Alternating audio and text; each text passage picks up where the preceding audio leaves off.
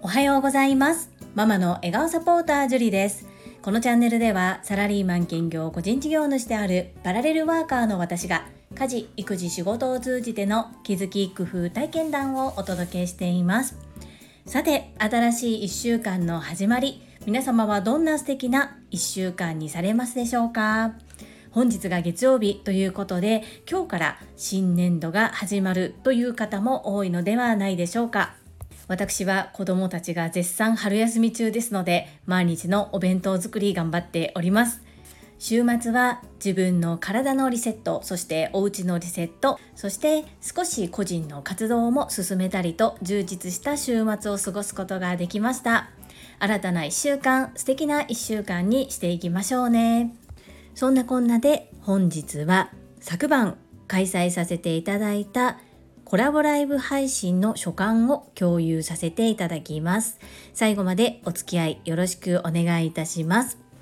昨日4月2日日曜日の夜の8時15分からコラボライブ配信を開催させていただきました。お相手は一生学び一生成長税理士の卵コッティーズチャンネルのコッティさんです。アーカイブはコッティさんのチャンネルに残っております。約30分のコラボライブ配信。普段あまり聞くことができないコッティさんのお話が聞けたかなというふうに思います。私個人的にも知らなかった部分を知ることができてとても素敵な時間を過ごさせていただきました。リアルでライブ配信に足を運んでくださった皆様本当にありがとうございます。コメントもたくさんいただきまして後で読み返してみてもとってもとってもこう嬉しくてわあありがたいなぁと本当に涙が出そうになるぐらいとっても嬉しかったです。そしてリアルでは参加できなかったけれどもアーカイブをご視聴いただいた皆様本当にありがとうございます。どちらもまだだよって方は是非コッティさんのチャンネルにて聞いていただけると嬉しいです。概要欄にアーカイブのリンクを貼らせていただきます。どうぞよろしくお願いいたします。ライブ配信の後半に少し皆様からコッティさんに聞いてみたいことということで質問を受け付けました。その中で最後2つだけお答えすることができなかった部分があり、1つは私に対してでしたので、1つコッティさんへ対しての質問はコッティさんの方からそして私に対しての質問は私の方から回答をさせていただきたいと思います。私への質問は英語学習者と世界をつなぐキューピット英会話講師高橋明さんからでまず最初に高橋明さんがコッティさんがこのライブ配信をしようと思ったのはなぜですかというような質問をいただきました。それに対しての回答が、まあ、私が強引に誘いましたということです。それに対してさらに高橋明さんの方から私が樹里さんが強引に誘ったのはなぜですか？というような内容の質問をいただきました。それについて回答させていただきます。主な理由は3つあります。1つ目、TSL で同じ同期だということ。2つ目、同じ兵庫県在住だということ。3つ目、コンスタントに継続してスタンド FM でアウトプットをされているということです。まず1つ目の TSL が同じ同期であるというところなんですが私たちオンライン版 TSL 第7期は約80名の参加でした。80名全員の名前と顔を覚えているかといえばそうではありません。そんな中コッティさんと知り合うことができて個別にメッセージのやり取りもさせていただいてはいるもののあまりこうプライベートな部分だったり例えばお仕事もどういう経緯で今のお仕事をしているのかなぜどんな経緯で税理士さんになろうと思われたのかなど個人的にとても興味関心がありました。私が今経理関係のお仕事をしているということもあってこう税理士さんになろうと思った方っていうのはどのようなお考えを持ってなのかなっていうところがとても興味津々でした。そして2つ目の同じ兵庫県在住ということなんですがコッティさんを初めて知ったのは朝倉千恵子先生のボイシーのコメント欄でゆふこれたかさんが絶賛するコメントを書いておられる方だったんですね。やはり文章にこう人柄が出るし文章を見たら大体どんな人かわかるっていうふうにふこれたかさんはおっしゃいます。そんなすごい方が同じ兵庫県下にいるんだということでなんとなく同じ兵庫県下というだけでこう親近感が湧いていたという部分があります。3つ目のスタンド FM の発信をコンスタントに続けておられるというところなんですが毎日配信はされていないものの継続して100回以上ずっと配信を継続されておられます。ここで私のおせっかい魂が出てくるんですがこう少しずつ継続配信をされている方っておそらくライブ配信やってみたいなって思ったこと一度や二度はあるのではないかなというふうに推測します私自身がそうだったからですですが一人でやって誰も来なかったらどうしようっていう不安をずっと抱えて私はなかなか一歩が踏み出せずにいました。今のようにトラファミリーの方々が聞いてくださっているわけでもなくレッドオーシャンの中でどうやって自分がライブ配信をして心折れずに入れるのかっていう不安があったからです。今回いろんな思いでコッティさんに一緒にライブ配信してみませんかというふうにお声がけしてさらに自分のチャンネルではなくってコッティさんのチャンネルで開催したっていうにも私の思いがありましてもし今後誰かとライブ配信をしたいと思ったり自分で配信をしてみたいと思った時に自分が一度主催をしていると何の弊害もなくやり方が分かっているのですっとやりやすいかなというふうに思っています。私自身も1回目の時はですねものすごく緊張をして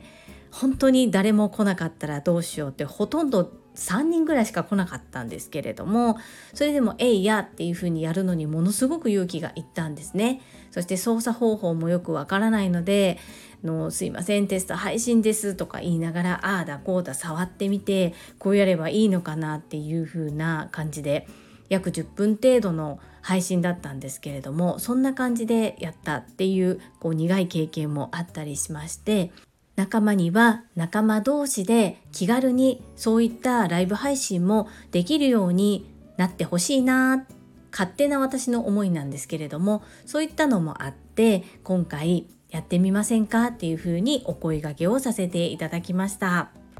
以上今回私がなぜコッティさんに少し強引にライブ配信一緒にコラボでやってみませんかというふうにお声掛けをさせていただいた理由です。高橋明さん聞いておられますでしょうか？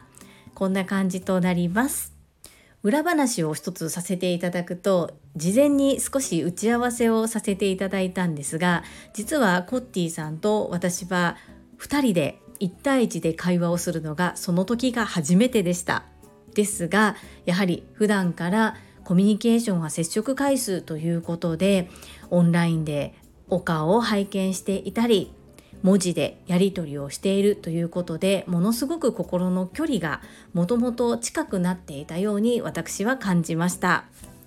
改めましてこのような素敵なご縁をいただけた朝倉千恵子先生に感謝感謝です。朝倉千恵子先生いつもありがとうございます。本日は昨晩行いました一生学び一生成長税理士の卵コッティーズチャンネルのコッティさんとのコラボライブ配信の所感及びご質問に回答させていただきました。最後までお付き合いくださりありがとうございます。それでは本日もいただいたコメントを読ませていただきます。第581回決意表明祝2周年コメント返信にお寄せいただいたメッセージです。石垣島のおまみさんからです。樹里さん、こんばんは、石まみぴです。開業2周年、祝おめでとうございます。お得なクーポンも太っ腹だなと思いながら聞いてました。さて、そんな2周年の樹里さんに質問があります。もしもお片付けサポートやデコ巻き寿司ご自身の仕事が軌道に乗ってきてもう週末だけでは営業は無理となった場合サラリーマンを卒業しますか？お時間ある時にお聞かせいただけたらと思います。今日は樹里さんの方向兵庫県に向かって乾杯と言いたいんですがホテルに泊まりの仕事のため今日は我慢。明日自宅に帰って樹里さんとコッティさんのライブを聞きながら乾杯します。マミピメッセージありがとうございます。そして開業2周年のお祝いの言葉も感謝申し上げます。このご質問ですねもしもお片付けサポートやデコ巻き寿司、ご自身の仕事が軌道に乗ってきて、もう週末だけでは営業は無理となった場合、サラリーマンを卒業しますか？はい、ここなんですけれども、いつもここと戦っています。PR しすぎてパンパンになって回らなくなったらどうしようか。そのタイミングでサラリーマンを卒業すべきか。子供のせいにはしたくないですが子供を産んでいなければおそらくその時点ですぐ卒業していると思いますしそのことを考えずにバンバン今個人の活動も PR や営業活動を行っていると思います。この子供がいるっていうことで女性の働き方ってかなり変わると思います。子供がいても仕事に振り切る方もいらっしゃいます。私の場合は自分が望んで産んだ子供なので子供が母を求める時にはすぐに振り向いていたいというそういう自分の思いがあります。でそこをこう実現させるためにどういう働き方がいいのかっていうのは正直今も結論が出ていないです。子供が熱を出したらその看病は誰がするの？預けられる場合はいいですし誰かにお願いできる場合がいいですがそうじゃなくて自分がしなければならない自分が対応すべきという時に限って自分しかできない例えば講座とかそういうものが入ったらどういうふうにやりくりをするの？っていうことも含めて他人にも迷惑かけず自分もしっかりと納得いける仕事の進め方っていうのを子供がいながらにしてどうマネジメントをしていけばいいのかっていうのは常に考えています。その中で自分のやりたいことを仕事として成立させて軌道に乗せてっていうことを考えるとまだその個人の方は今は地盤固めな時なのかなというふうに思います。とは言っても子供もどんどん成長しています。例えば中学校1年生この春から中学校2年生になる長男は2月にインフルエンザにかかりました。1週間ほど学校はお休みをしていましたが実は今回その間私は仕事に普通に出社していました。様子をたまに見に来てくれるおばあちゃんがいたり食事の準備を事前に行っていたりとそういったことをすればたまたま高熱で一番しんどい時が土日だったっていうこともありますがずっとつぎっきりで看病しなくても大丈夫。もしかしたらものすごく寂しい思いはさせていたかもしれませんがそこは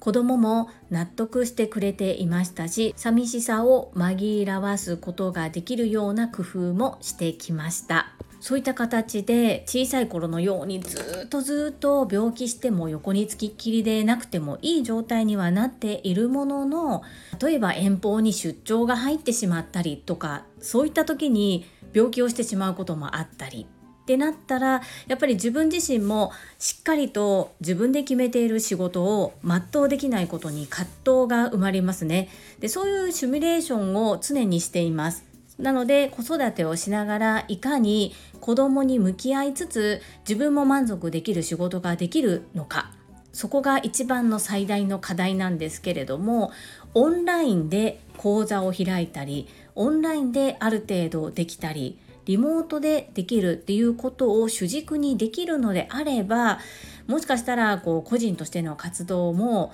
できるのかなというふうに考えてみたり本当に妄想がいろいろと膨らんでいるんですがそういった形でまだ下の子が小学校3年生この春から4年生ということもありまして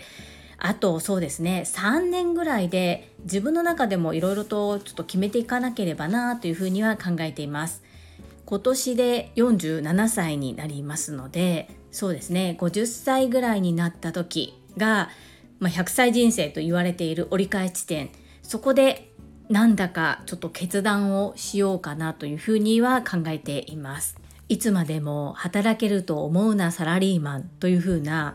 ことも聞いたことありますけれども今考えているのはこんな感じですね。マミピが聞きたいことの答えにちょっとなってなかったかもしれないんですけれどもいろいろとシミュレーションをして考えていますまた不足な部分ありましたらいつでも聞いてみてくださいご質問ありがとうございます。そしてホテルでお泊まりでのお仕事、本当に頭が下がります。そういったマミピーみたいに泊まってお仕事をしてくださっている方がいることで、私たちがホテルで安心して快適な時間を過ごせているんだなということを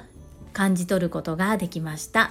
マミピお疲れ様です。そしてありがとうございます。続きまして、ようこさんからです。樹里さん、初めてコメントいたします。オンライン TSL7 期で学んでおりました北海道の藤原陽子と申します。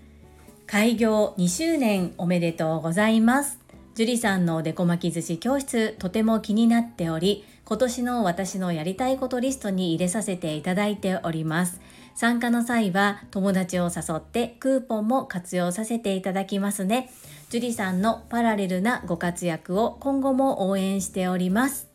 ようこさん、メッセージありがとうございます。北海道の藤原陽子さん、とってもよく覚えております。TSL 受講時最終回、欧州和法、果敢に挑まれていた姿、おそらく同じ木で学ばれていた方は全員記憶していると思います。本当に素晴らしい挑戦、心から尊敬です。そんな陽子さん、開業のお祝いメッセージ、初コメントありがとうございます。パチパチパチパチ。そして私のデコ巻き寿司教室に興味関心持ってくださりとっても嬉しいです。はい、お友達を誘っていただいてもいいですし、お一人様でも、そしてトラファミリーの皆様と一緒でも全然どんな感じで活用いただいても構いません。ぜひまたお会いできることを楽しみにしております。クーポンも使ってということなので公式 LINE にもご登録いただいたということですね。ありがとうございます。ご利用の際はぜひ一言を添えてくださいね。公式 LINE 限定のクーポンを持ってますというふうにご依頼の時にお伝えいただければクーポンを利用しての価格提示をさせていただきます。メッセージありがとうございます。続きまして第582回振り返り目標振り返りコメント返信にお寄せいただいたメッセージです。高尾さんからです。毎日ほめほめ100本ノック。79今週も健康100点素晴らしいです何をするにも体が基本ですからここが100点が一番大切だと思いますお片付けのモニターですが立候補いたしますお片付けのスキルを身につけて綺麗なお部屋に住みたいです今週末は熊のプーさんを見習って何もしないをしていた適用でした適用さんメッセージありがとうございますそして毎日ほめほめ100本ノック今週も健康100点素晴らしいです確かにそう言われてみたらそうですね。今回はちょっと罰が目立った回だったんですけれども、いいところだけにフォーカスすると100点。嬉しいです。そうですね。体が全ての基本なので、ここが一番大切。マインドフルネスの部分もどんどん入れていきたいと思っています。そしてお片付けのモニター立候補ありがとうございます。前にほめほめドッグトレーナーゆかさんも立候補いただいていました。必ず形にしてモニター依頼させていただきますので、その際はどうぞよろしくお願いいたします。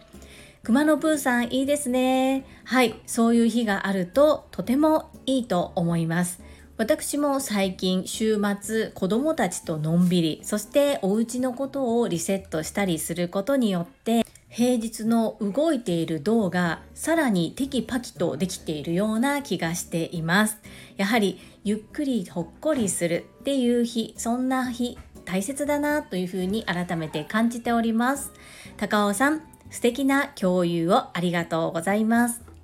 はい、いただいたメッセージは以上となります。皆様本日もたくさんの意味やメッセージをいただきまして本当にありがとうございます。とっても励みになっておりますし、ものすごく嬉しいです。心より感謝申し上げます。